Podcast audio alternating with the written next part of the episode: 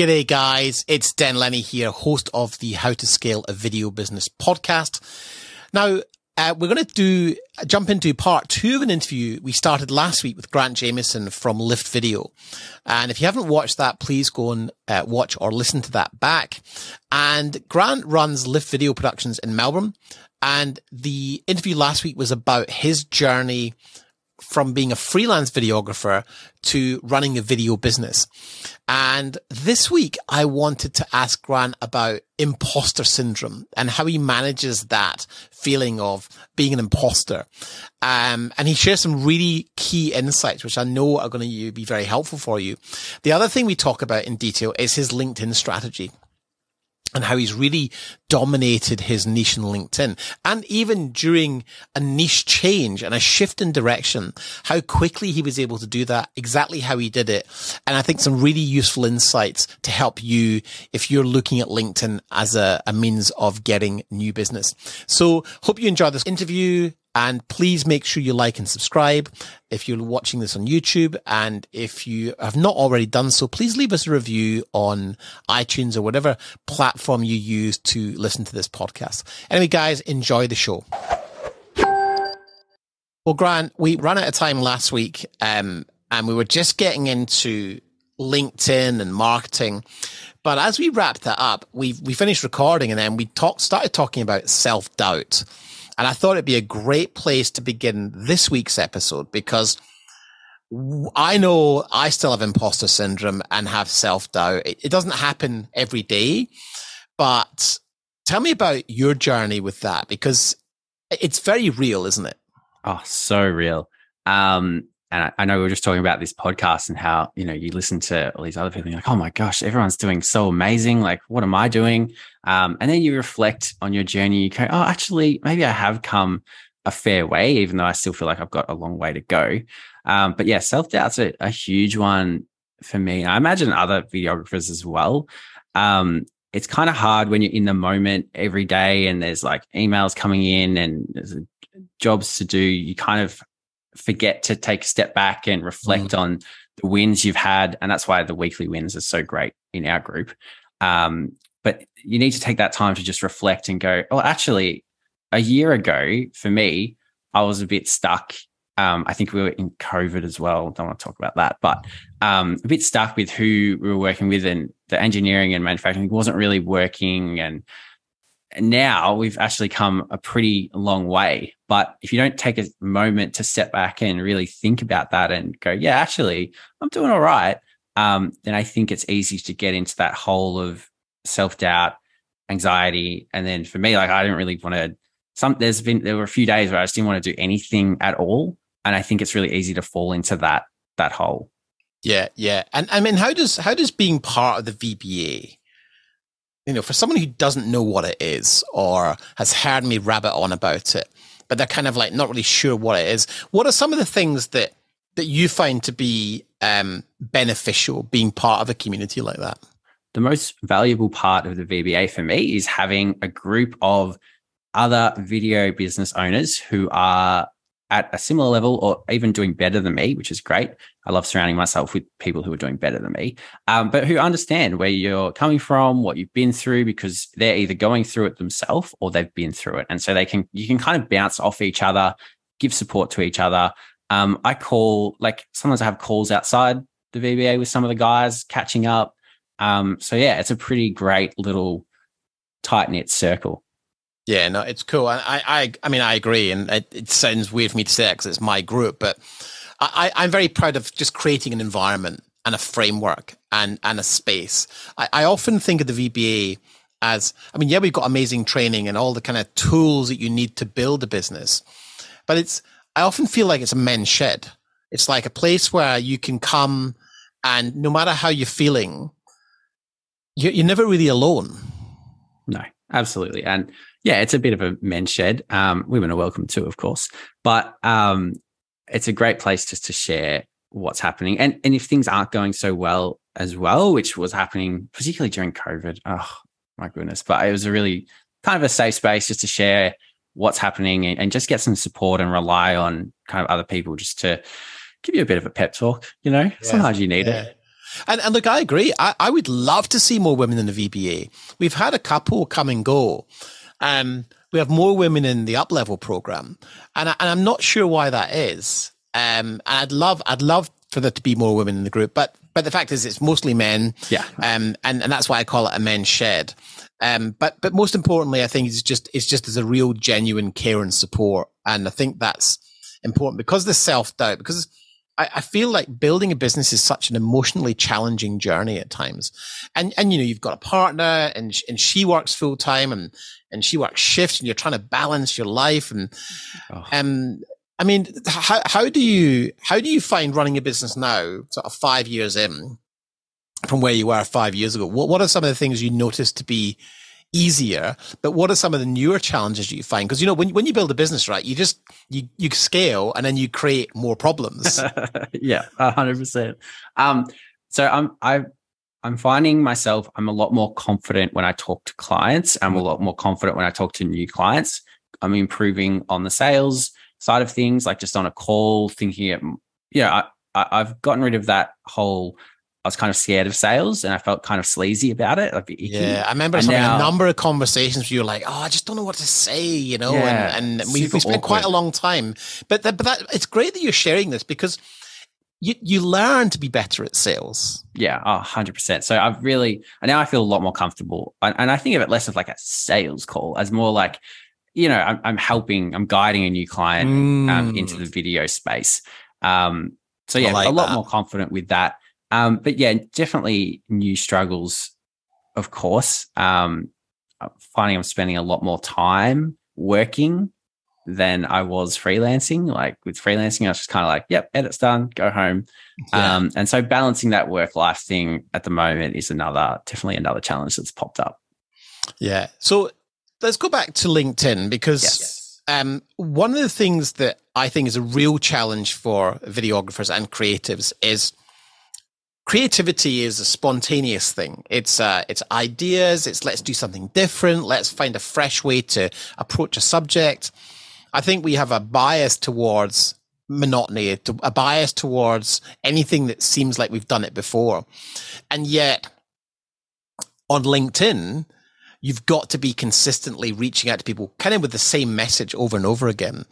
Um, how have you managed to switch your brain off from being a creative, always wanting to do something new. Because I, I believe one of the reasons you've been so successful on LinkedIn, and I think your LinkedIn game is absolutely on point, is that you are consistent with the types of content you put out, when you put it out, um, and how you connect with people. And I, and I think you built some systems around that. But how did you approach that as a creative person?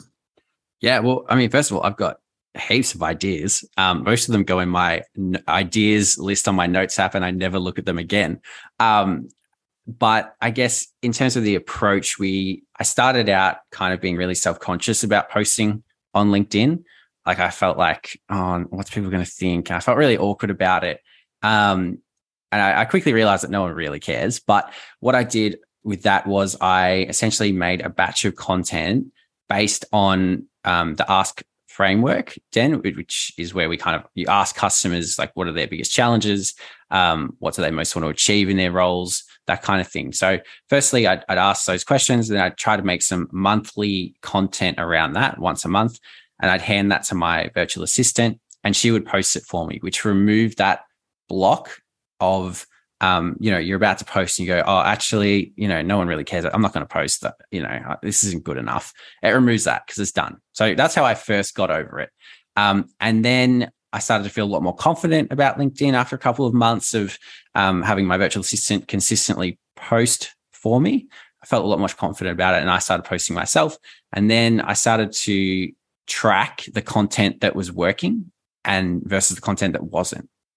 And I found that most of the content that was working was a little bit of like me talking on camera, um, educating, like educational kind of content, like what kind of videos are best for your brand, um, why you should use customer case studies in your brand. That kind of stuff was was popular. And on those sales calls, people would mention that even if they'd never engaged. They'd be like, "Hey, I saw you did those how-to videos," so that was great. And then I started posting a lot more behind the scenes imagery as well, and that gets a ton of engagement. Um, so every time I go on a shoot, I'm like, you know, back in my mind, right, got to take a photo. Um, and I just post it on LinkedIn, tag the client, tag the company, um, and that that goes into their network as well. And then my third kind of pillar of content, is, and I'm still working on this, is like customer video testimonials, and they're hugely popular as well. I I think the fact you've got themes and you're tracking them is, you know, you're you're actually a great marketer, Grant. You know, you you maybe don't realize it, but oh. Mark a great marketer doesn't think they test. You test different bits of content, and and a true marketer and a business owner who's who's got the idea of scale in mind, he starts to run their business by the numbers. He starts to run their business based on data. And and that data can be simply how many likes did I get on that post? How many people looked at that post? And um, and we had a one of the, the calls we had um, just a week or two ago in, in the VBA, one of our weekly coaching calls I think we just reviewed what you've been doing on LinkedIn. And I think a lot of the group were just like, oh, wow. Like they, they just looked to what you were doing and go, I wish I could do that, which kind of comes back to how we started this call when you, you sometimes, you don't realize how far you've come until you have a chat like this or on the call last week when we just reviewed your page and your messaging was on point, your description was on point, and it's working. So, you know, very well done to you because it's, um, it takes a lot of work. And, and what, what are some of the things, where, where is some of the resistance that you felt when you were kind of figuring that stuff out? Yeah. I mean, so I, I, so basically at the start of this year, I was like, I wanted to dedicate to LinkedIn. I knew I did, but I still was, I felt really, um, self conscious about posting, like just like, I don't know what it was, just some imposter syndrome or like, who am I to be talking to these brands about video production? But once you get past that, um, then for me, it was just right. Here's a pain point. I know I can help them with it. Here's how we help it. And I just post that content or pass it to my virtual assistant who posted it for me just to remove that block of actually posting. Um, that was probably the biggest thing. And then also coming up with ideas for content as well. Um, because for my audience, like video is only one part of their job. So it's not like I'm expecting tons and tons of engagement, but for it helps stay top of mind when they're sort of on LinkedIn and they they see something. And and to honestly, I have gotten in discovery calls comments from people who never engaged with anything and they say, "Oh, I've watched a couple of your videos. Um, that's really helpful. I'd love for you to share me a bit more about how we could do X." Mm, yeah, is not it interesting? LinkedIn is one of those strange platforms where, if you look at um, Instagram or Facebook, you know, whenever someone posts something, there seems to be a ton of like they're like they're like vultures liking stuff and commenting, and so you get that kind of endorphin hit that like, oh at least my content's being seen, even if that content's been seen by other filmmakers, which are never going to spend any money with you. You you find yourself getting a kind of hit.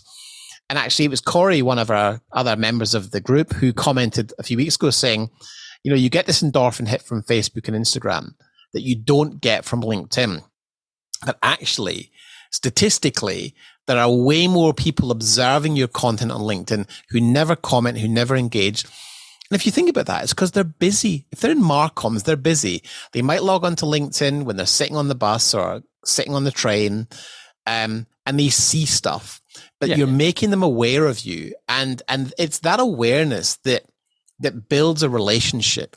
Um, and, and I think you know there's there's a kind of a trifecta of awareness at the top of the triangle and trust in the bottom corner. And in the middle, the bit that people forget about is nurture.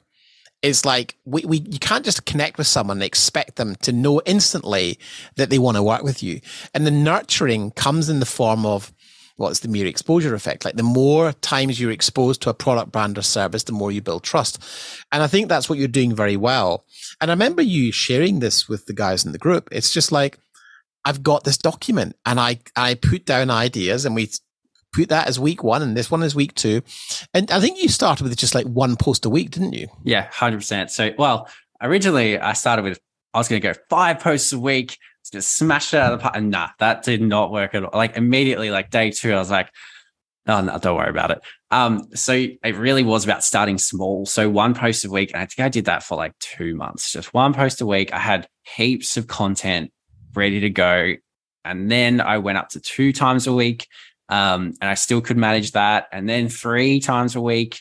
And that was where I was like, right, I I can't do any more than this. And so that's kind of where I am now is still just posting three times, two to three times a week. Um, and at the same time messaging people who I might not have I might have connected with but haven't messaged in a while, been a couple of months. Maybe they liked one of my posts. Um, I might just message them and say, "Hey, we didn't get a chance to speak. How are you going? How are things at company?" Um, so that's been kind of the approach we're taking now, and yeah, it seems it seems to be working. Another another cool thing to do that I've been testing is um, the more you post, the more your network sort of shares what you're doing. And um, a really good sort of tactic, and I'm sure you do this, is that if you see someone who likes your post, that who you don't know, is I go and then connect with them and I just say, hey, Bill, you know, really good of you to uh, like my post on this subject matter. We'd love to connect and learn a bit more about what you do.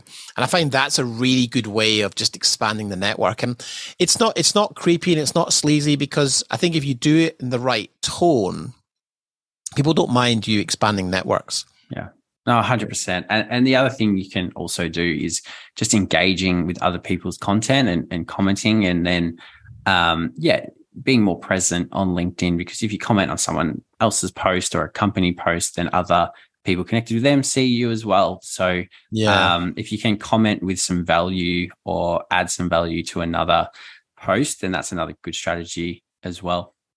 And so talking a bit about, and you don't need to share your numbers, obviously, but but you've had beginning of this year, it was a, there was a tough couple of months where think, I think was you and they're definitely in transition phase. Yeah. But you know, what I wanted to kind of get into here was a little bit about there's still a roller coaster in business.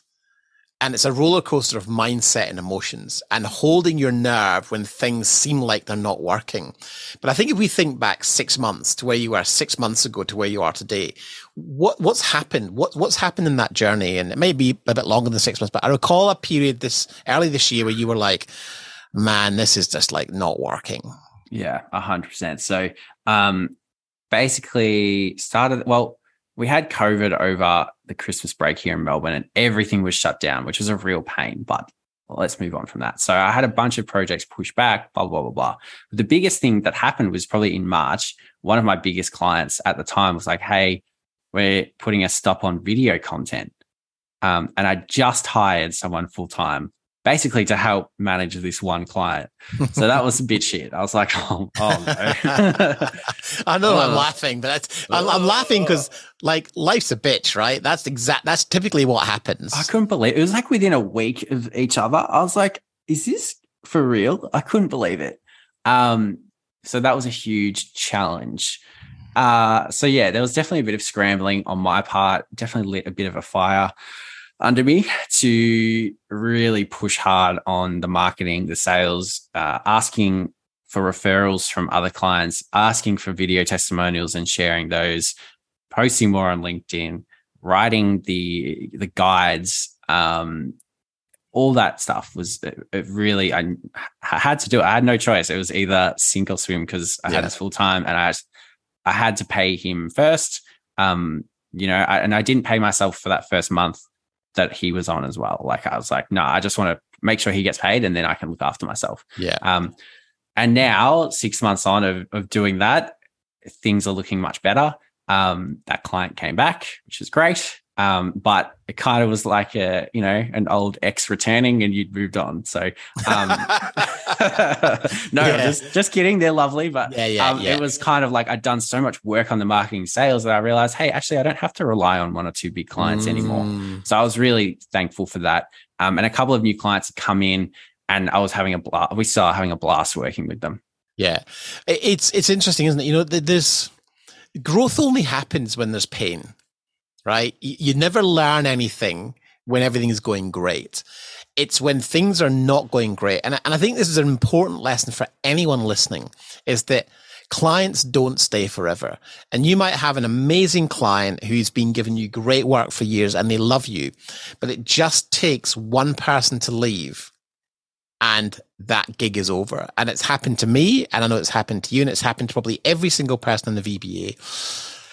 But the lesson from that is that you get to go, right, there's a big risk in my business, there's a vulnerability here. What do I need to do to take that vulnerability away?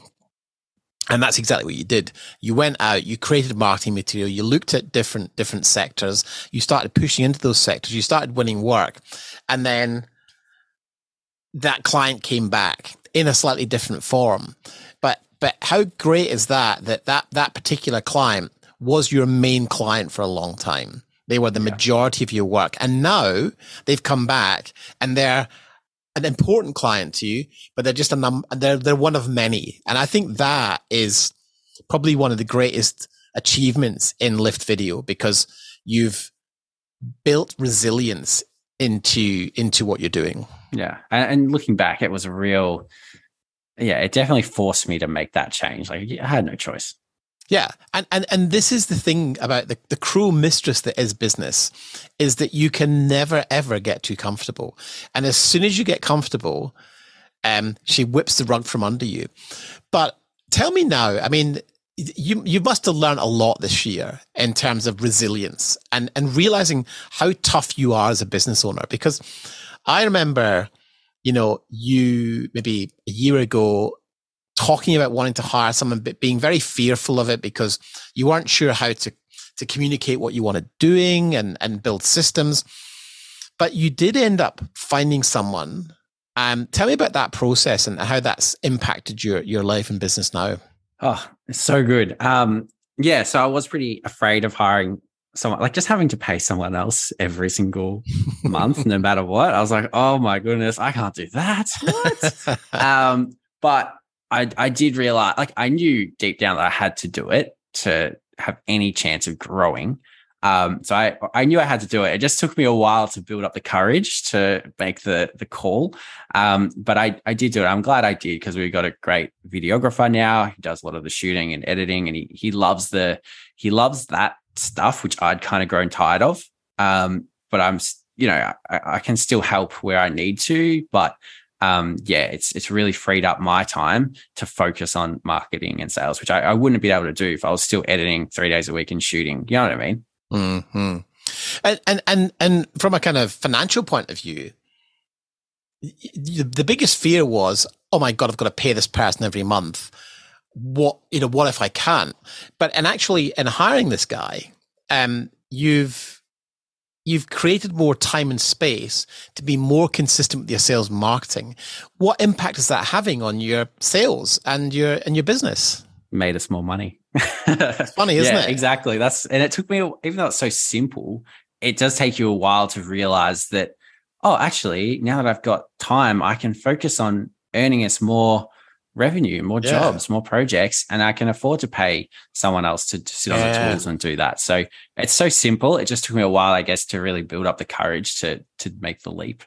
And um, and in terms of percentages, how much how much do you think you've grown since you've changed direction and and brought in your full time employee and and you've had, you know.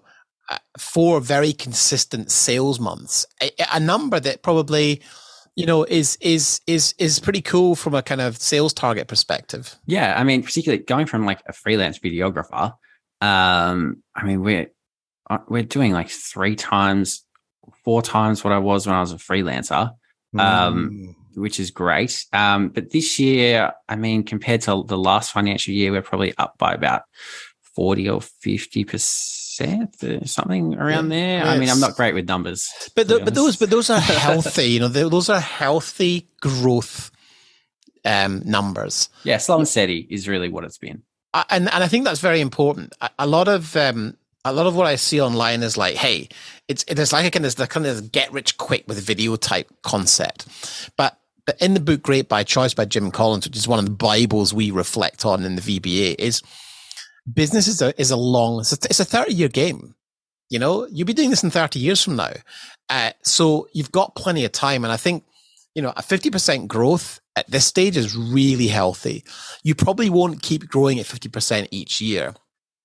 But if you grew at 20% each year and maintained it and had the opportunity to, I think it's like you've got to be able to, um, it's like, it's like being in a little boat, okay, and being on the ocean. Anyone can be on the ocean when it's flat calm. But what if a big storm rolls in? How resilient are you at being able to handle whatever's thrown at you? And I think that's one of the many lessons that you've been shown in the last two years. I mean, you were in lockdown for the longest time. You hired someone, you changed niche direction, but yet you're still here. And I know we were talking, we were talking before the call about cash flow and that being a constant challenge. And, and it's a constant challenge for most businesses because of the nature of the video production game is that even if you're billing 50% upfront, you're not always getting the projects can take three or four months in some cases. And so that, that is just something, you know, that's, that's your next challenge is to manage the cash flow in a way that, you know, I've got this expression, what you focus on expands. And if you were still editing and shooting, that's all you'd be focusing on. Now you're, you're, you're a business owner. You're looking strategically at the big picture for the year. What is the financial goal? How are you going to get there? What resources do you have in your team?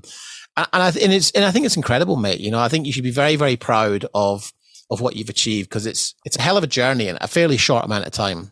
Yeah, no, it's it's been pretty um, crazy to be honest, and yeah, still a long way to go, but um, exciting and yeah, kind of loving it. Or like I, I, feel a lot more relaxed now than I probably was at the start of the year. Feeling pretty pretty stressed uh, the first quarter of this year, um, but yeah, feeling a lot more confident going forward now. That's awesome, man. Well, listen, thanks so much for sharing your story, Grant. I'm sure uh, those people listening to this will find this to be very beneficial. And and and thanks for, for being so open. Amazing. Thanks for having me, Den.